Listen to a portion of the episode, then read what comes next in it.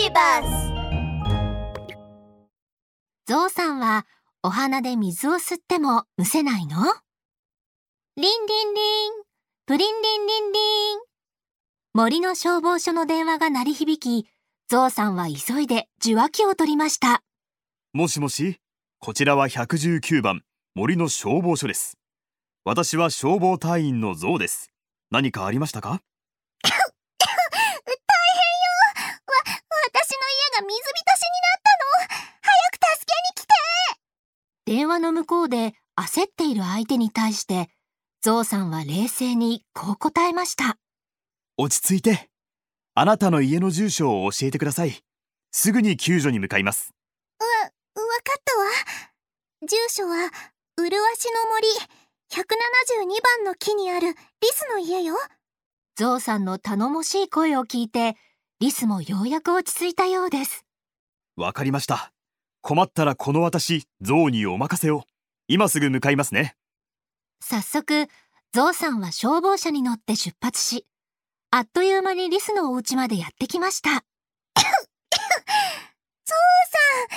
と来てくれたのね。私の家が水浸しになっちゃったの。リスは全身びしょ濡れでこう言いました。お昼寝をしてたら知らない間に家の中が水浸しになったの。まるで大きなプールになっちゃったみたいだわ。鼻にも水が入ってむせてしまったの。そう言いながらリスは鼻をつまんで何度も咳をしました。やっとの思いで家から泳いで出てきたのよ。ゾウさん、お願いだから助けてリスの家からは水がドバドバと流れ出ています。リスさん、もう大丈夫ですよ。ちょっと下がっていてください。そう言って、ゾウさんは長い鼻を巻き上げ、リスの家に向けました。ズズズズーそして、家の中に溜まった水をズズーっと全部鼻の中に吸い込んだのです。はあ、ゾウさんのお鼻ってすごいのね。バシャー吸い込んだ水を木のそばに吹き出したゾウさんは、リスにこう言いました。原因がわかりましたよ。蛇口が開けっぱなしだったみたいですね。そう言って、ゾウさんは鼻で蛇口を閉め、残った水も丁寧に吸い取りました。リスは驚いた顔で、不思議そうにこう聞きました。ゾウさんはお花で水を吸ってもむせないですか？ええ、そうですよ。私は水を吸い込んでもむせないですよ。ゾウさんは長い鼻をブーンと振って説明しました。私の鼻の奥には軟骨があって、扉のような役目をしているんです。鼻で水を吸い込むときは、その軟骨がパタンと閉じるんですよ。そして鼻から水を吹き出すときは、息を吐き出すようにゆっくりと軟骨の扉を開けて、息で水を外に押し出すんです。そうだったのね。なんてすごいお鼻なのかしら。ゾウさん、今日は本当にありがとう。いえいえ、困ったらこの私、ゾウにお任せを。何かあれば119番へお電話ください。ピーポーピーポー。無事に問題を解決したゾウさんは消防車に乗って帰っていきました。ゾウさんのお鼻はとってもすごいですね。他にも特別なお花を持っている動物を知っていますか？アフリカゾウの耳は何のため？はあ、また今年も夏が来たよ。暑いなアフリカゾウくんは両耳をパタパタと動かしながらテレビを見ていました。テレビ画面では今まさに CM が流れています。皆さん、外が暑いからって家でゴロゴロしていませんか？でも大丈夫。このうちわがあれば怖いものなし。どんなに暑くても涼しい風があなたを癒します。さあさあ今すぐご来店ください。あそういえば家にはうちわがないよなだからこんなに暑いのかよし一つ買ってみようアフリカゾウくんはウキウキして耳をパタパタと動かしながら家を出ました。そしてとことこと歩き、ようやくテレビの CM で見たうちわ屋さんにたどり着いたのです。わあ、綺麗なうちわがこんなにたくさん僕、初めて見たよ。猿のお姉さんはアフリカゾウくんに勢いよく声をかけました。さあさあお客さん中でご覧くださいね。きっとぴったりのうちわが見つかりますよ。アフリカゾウくんはあれもこれも手に取ってパタパタと仰いでみますがどれもみんなとても素敵に見えます。この赤いうちわかっこいい。あでもこの黄色のもいいな。うわこの星のうちわもすっごく気に入っちゃった。アフリカゾウくんはとても悩みましたが結局手のひらぐらいの大きさのカモの絵が描かれた小さなうちわに決めました。そして綺麗なうちわを手に嬉しそうに家に帰ります。外はまだこんなに暑いけど大丈夫大丈夫。このうちわがあれば。アフリカゾウくんはうちわを取り出すと顔を仰ぎ始めました。あれ？なんでこんなに風が弱いんだろう。うーんもしかして仰ぐ力が弱いのかな？アフリカゾウくんは力いっぱいうちわを仰ぎましたしかししばらくすると腕が疲れてしまいました。ああ、ダメだ。このうちは小さすぎるよ。全然涼しくないじゃないか。大きいのに交換しないと。アフリカゾウくんはお店に戻ると小さなうちわをとっても大きな大きなうちわに交換しました。どれぐらい大きいかというと、なんと自分の体と同じくらいの大きさです。よーし、これだけ大きければ、きっとすごい風が出るぞアフリカゾウくんは、うちわを担いで、嬉しそうに家に帰りました。帰り道でも、大きな大きなうちわは、日傘代わりに日差しを遮ってくれたため、アフリカゾウくんはとても快適に過ごせました。あはははこのうちわは日傘にもなるぞ。すごいや。明日もこの大きなうちわを持って遊びに行けば暑さなんかへっちゃらだ家に着いたアフリカゾウくんはソファーに座るとうちわを持ち上げました。よーし、ちょっとやってみようかな。このうちわではどんな風を起こせるかな。ブワーン。ブワーン。しかし、ここである問題が起きたのです。大きなうちわは前にブオーン、後ろにボーン、左にボーン、右にボーンと仰げるのですが、自分に向かって仰ぐことがどうしてもできません。ええー？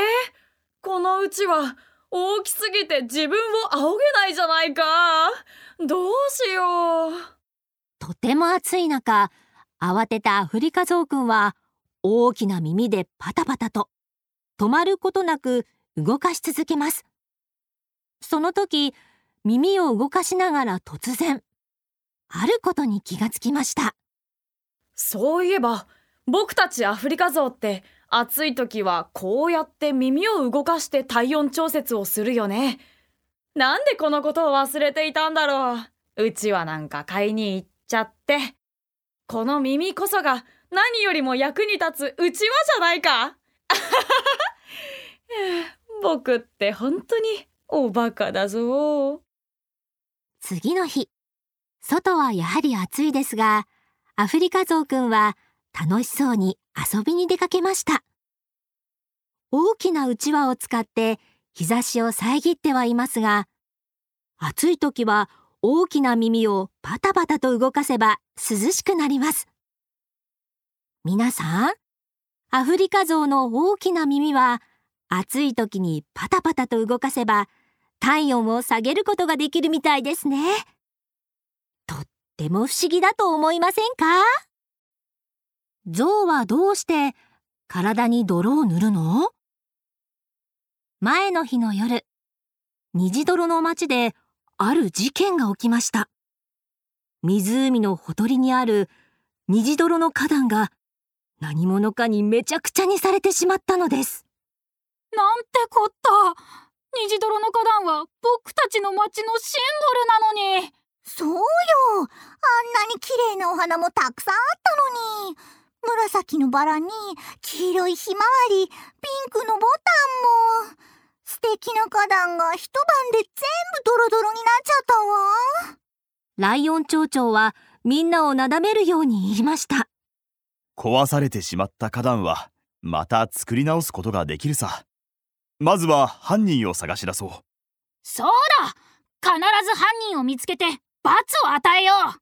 犯人はどうやら湖の方から来たみたいだね。カバ博士は湖を一周ぐるっと回って言います。ほらこれ。湖から花壇まで進んだ後が長い道みたいになってる。まさか。湖のワニさんか。ライオン町長は思わずワニさんのことを疑いましたがまた考え直して言いました。いや違う違う。ワニさんは昨日私の家に来ていたんだ。彼のはずがない。皆さんこれを見て。花壇に大きな足跡がこんなにたくさん。カバ博士はまた何かを発見しました。この足跡なんだか大きなビスケットみたいだな。うーん一体誰のだろう？するとどこからか何やら騒がしい声が聞こえてきました。あ、見て。なんだかカラフルな象が虹泥の街の中を歩いてるよ。あんなカラフルな象さん、私初めて見たわ。あ綺麗ね。素敵ね。珍しい。象だって。虹泥の街に象はいないはずだ。しかもカラフルだと。様子を見に行かねば。ライオン町長とカバ博士は象のところまで行くと言いました。カラフルな象くん、こんにちは。虹泥の町へようこそ。私はライオン町長だ。こんにちは、ライオン町長。僕、昨日の夜、この町に来たんだ。カラフルな象じゃないけどね。おや？